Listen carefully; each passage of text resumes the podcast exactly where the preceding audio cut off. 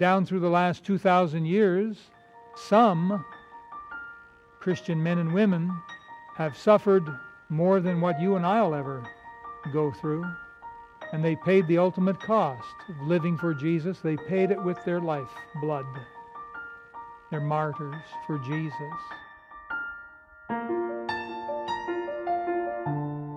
Well, tonight, would you take your Bible, please, and open to the Gospel of Matthew, the first book of the New Testament, Matthew. Find your way to chapter 27. Matthew 27.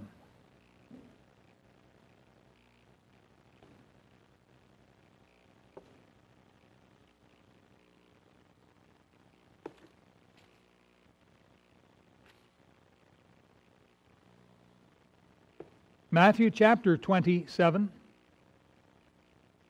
And I'd like to get your help in reading one verse of this chapter, just one, and that's verse number 29. Verse 29. So you may keep your seats, but I'd like you to lift your voice and read verse 29 out loud together with me now. Let's do it. And when they had platted a crown of thorns, they put it upon his head, and a reed in his right hand. And they bowed the knee before him and mocked him, saying, Hail, King of the Jews. Our loving Heavenly Father, we ask that you would open the eyes of our understanding tonight to catch a glimpse, to see a little bit more what this verse is all about. We have a wonderful Savior, brave and strong and true. And he left heaven's glory and came to this sin cursed world, made in the likeness of human flesh. God in the flesh. And he died for our sins on Calvary's cross. And that's just as true as true then as it is today as it ever was. It's true. Dead, buried, yes. But on the third day, he rose again, alive in bodily form. And he appeared unto so many people. Thank you for that wonderful day when we repented of our sin and received this very same Jesus into our hearts. What a difference it made. It made all the difference. And so we're gathered here tonight in obedience and in love and desire for fellowship. And we're here to celebrate that table, that table of the Lord, as it pictures his broken body and shed blood please increase our faith tonight. Father, we ask that if there be anyone here present tonight, or perhaps watching online, and they have not yet received the Lord Jesus as Savior, maybe they haven't understood their need of a Savior, that you'd please grant them the understanding and the faith to reach out and to ask Jesus to come into their heart. Lord, help us this year to hold the torch high and encourage others to come to you. In Jesus' name we pray. Amen. Well, it's very true that the Lord Jesus was humiliated, spat upon, beaten. He was mocked. Here, the Roman soldiers, they did this horrible thing to him. Uh, they did quite a bit more. Realize the scourging alone was enough to to kill a man. The scourge was a whip, perhaps a wooden handle or a heavy, strong leather handle, and then all these long strips of leather. On the end of each would be tied a little piece of bone or metal.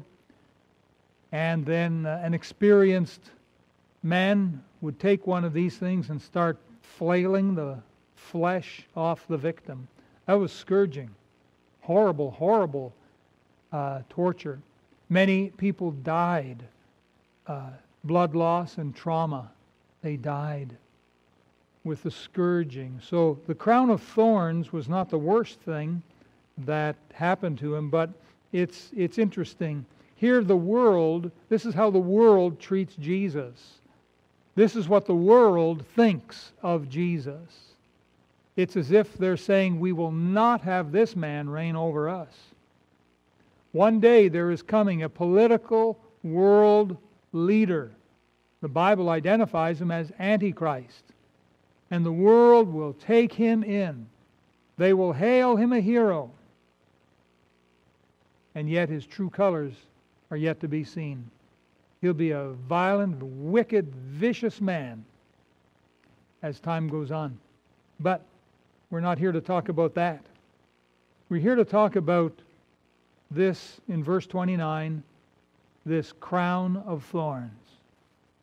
So if you follow the scriptures carefully, they, they, they put together this thing, they platted this thing together, and a thorny vine was used, and they broke off perhaps a couple of pieces, and how they intertwine, and they fashioned a crown out of this.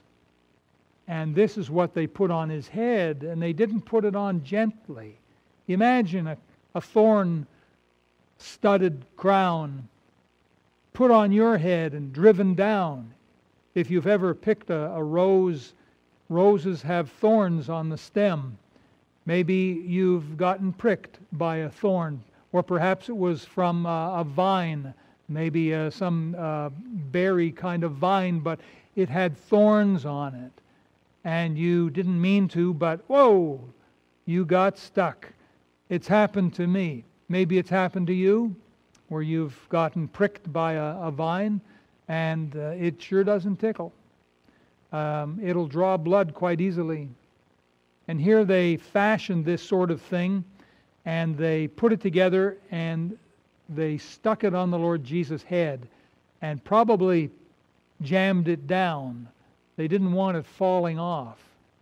They mocked him, they abused him, but then they went to crucify him and they compelled him to carry his own cross. When my wife and I were in Israel, we were in Jerusalem, and we walked what they call the Via Dolorosa. It means the way of sorrows, and it's the way that they figure that Christ walked, all the way out to where they crucified him. And we had the opportunity to walk that same Via Dolorosa. And you can't help but think of the Savior and how he must have stumbled and bowed low under the weight of that heavy cross. But they drove him out and they crucified him. And the question is, what happened to the crown of thorns? Because as we read the scriptures, they put on him this scarlet robe and put a reed in his hand, and they bowed the knee and um, really mocking gesture, and they worshiped him, but they didn't worship him, they mocked him. But they took all these things off. There's no mention here of what happened to the crown of thorns.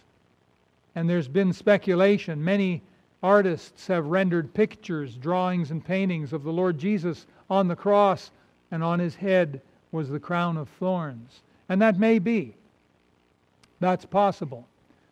But we've got no record as to what happened to that crown of thorns. Imagine with me for a moment that somehow you were standing there that day when they crucified your Savior. Your heart would be broken, tears would be streaming down your cheeks. You'd be helpless. There's nothing you could do. The Roman guards, with all of their military might would be holding people back. Anyone who dared step out of line would get the, uh, the taste of a sword, maybe, or spear or club. Uh, that's what they did. Can you imagine yourself standing there, maybe on the Via Dolorosa with crowd of other people, and witnessing this, hearing the, the lash of the whip as they whipped him? and somehow he stumbled, maybe right in front of you. What if he was wearing the crown and it came off of his head at that moment? It hit the ground and it rolled and stopped at your feet. Would you pick it up?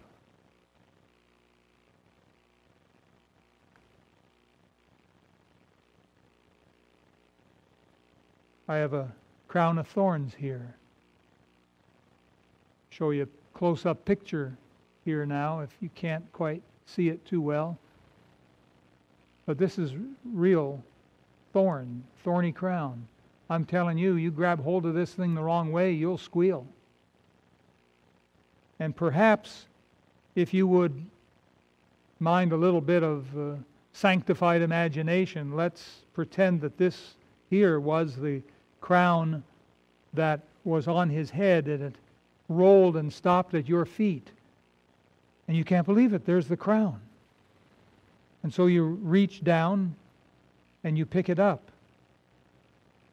And you know what? It's still got his blood on there. You can see it.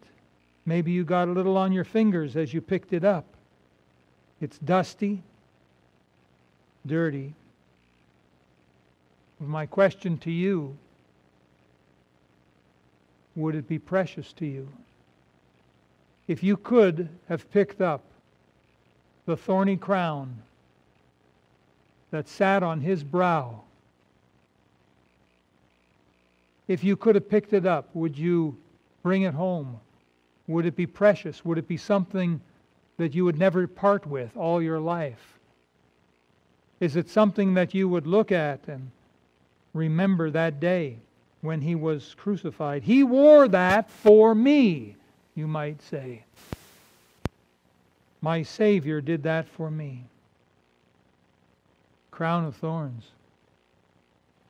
Who today walks around with a crown of thorns on? We know that kings and queens, they wear regal crowns. We looked at a picture this morning. But who walks around with one of these? A crown of thorns. The Lord Jesus didn't choose that for himself. The world gave this to him. That's what the world thinks of Jesus. If this crown could speak, what might it say? If this were the crown of thorns that Jesus wore, and I don't know, possibly it stayed on his head all the way till when he was crucified. Possibly as he hung on the cross, it was still on his head. Possibly. Maybe after he died and they took him down from the cross, maybe that's when it fell and hit the ground and rolled and stopped at your feet. But you reached down, you picked it up. If this crown could speak, what would it say? Would it use words like pain, humility, suffering? What else could a crown of thorns say? Maybe sorrow? Have you ever thought of wearing a crown of thorns for Jesus? He wore a crown of thorns for you. Have you ever thought of wearing a crown of thorns for Jesus? Now, the crown of thorns I'm referring to is not what I'm holding here. No, I'd like you to turn in your Bible to the right to the book of Philippians. Philippians chapter number 3. So, after Romans and 1st, 2nd Corinthians, Galatians, Ephesians, Philippians, Philippians chapter number 3.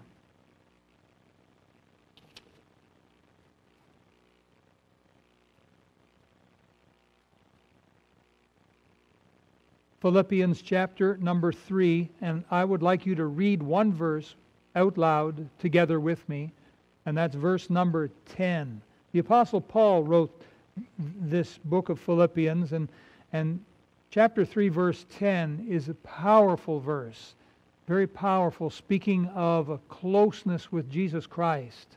So, verse 10, would you read it now out loud with me? That I may know him and the power of his resurrection and the fellowship of his sufferings, being made conformable unto his death. Now, for someone who doesn't understand, that sounds kind of morbid. It sounds dark and gloomy. Yet, for the Christian man or woman who understands, there's a special fellowship only found through suffering. Suffering is not something that we go out and look for. We're not ever told to go out and invite suffering. But I'll tell you this if you live your life for the Lord Jesus Christ, you're going to have some suffering. Someone says, Well, I don't like suffering. Can I live for Jesus and not suffer? The answer is no. As I understand the Bible, the answer to that is no. Because the Bible says, Yea, all that will live godly in Christ Jesus shall suffer persecution. It doesn't necessarily mean that they're going to grab you and jam one of these on your head. It doesn't necessarily mean that.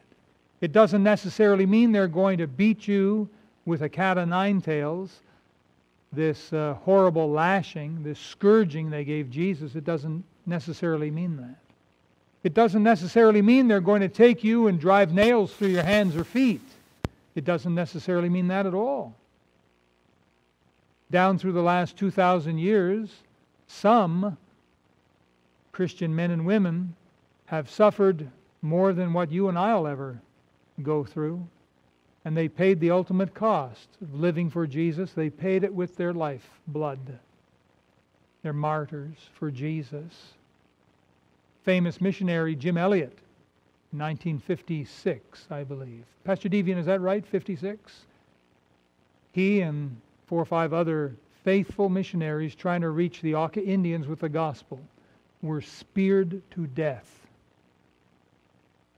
by certain Auca Indians lying in ambush waiting for them. That's how they, they died.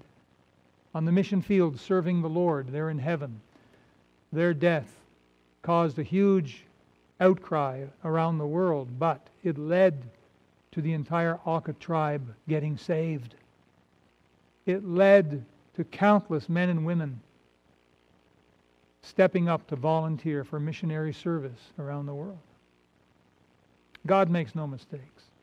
So I'm not saying that you or I will be speared or crucified, but I'm saying this God says there is a special fellowship with Jesus Christ that's only found as we suffer.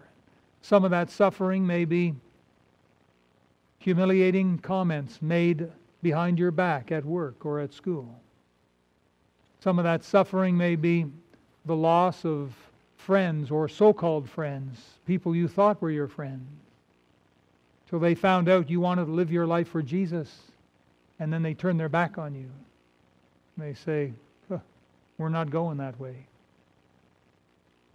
For some, possibly, suffering may involve the loss of job. It could even possibly cause a split in a family. Oh, there's, I suppose, countless ways of suffering. But the thing is, are we willing to live for Jesus? If we're willing to live for Jesus, then we're going to want to know him. The power of his resurrection. There's great power available to the Christian man or woman who will live for Jesus. God will put special power in that person's life. But there will probably also come some sort of suffering as well. Many, many years ago, my lower back went out on me. I had what was called, the doctors called it stenosis in my spine, my lower spine. You've got all these nerves running down your spinal column, they go down into your legs. And the lower portion of my spinal column got squeezed by this stenosis. And the pains it caused were incredible. I've, I've never felt pains like that ever before in my life. And I cried out to the Lord, What's happening? Uh, take it away. But the Lord didn't take it away. But then I noticed something. All the while that I was suffering, and I literally was on two canes walking. Maybe a few of you will remember that years ago here in this church. But I noticed that as I was suffering, God was blessing the church, and the church was growing, and we were having victory and revival, and great things were happening. And when I saw that, I said, Thank you, Lord, for this suffering. I am willing to put up with this pain for the rest of my life if it will mean the increase in joy and revival and the blessing of the church and the ability to do great things for God. And after a few months of growth, it all tapered off. And then I started thinking, well, maybe it's time to ask God to heal me. And I prayed about it, and the Lord laid on my heart to ask the church people to pray for me. Did you know there's tremendous power when God's people get together and pray? Did you know that? And I had asked you folks to pray for me. And I saw a bunch of heads nod. Yeah, we'll pray for you, Pastor. And oh, about two weeks later, one day I just kind of realized my back isn't hurting as much as it did. And I thought maybe it's just an off day. and the next day was the same. And the day after that was the same. And finally, I threw away the cane. And I realized that God had answered the prayers of his people. And God had touched down and did a healing on my lower back. Hallelujah. But through the suffering was the power, the power of God in verse 10. Power. But then there's the suffering that comes with it. The old patriarch Jacob, he spent a whole night alone wrestling with God, and God blessed him and gave him great power. But at the same time, if you remember the story, I believe it's in Genesis 32. You remember the story? The Lord touched his thigh and it went out a joint and he had pain and he limped for the rest of his life. But with that pain came that power of God in his life. And his life was changed from that moment on. You see, suffering's really not that bad. God knows what he's doing. And for the Christian man or woman who says, I want to live my life for Jesus Christ, God will say, Let's go into business together. I'll pour my power, my mighty power, into your life. I may have to add some suffering. It may be in the form of physical pain. It may be in the form of heartache. Your heart may break over something. But you leave that in God's hands. You see, there really is a crown of thorns that we can wear for Jesus. Not this physical type here, but maybe an unseen type, a spiritual type. The question is will you wear a crown for Jesus here on earth? Let that be your crown. Let you wear it proudly in service of your King as he wore a crown of thorns for you, so likewise be willing to wear a crown of suffering for him. Be willing and let the Lord lead. Pray with me. Heavenly Father, thank you for watching the message today. We invite you to join us again every Sunday and Wednesday for more inspiring messages from God's Word.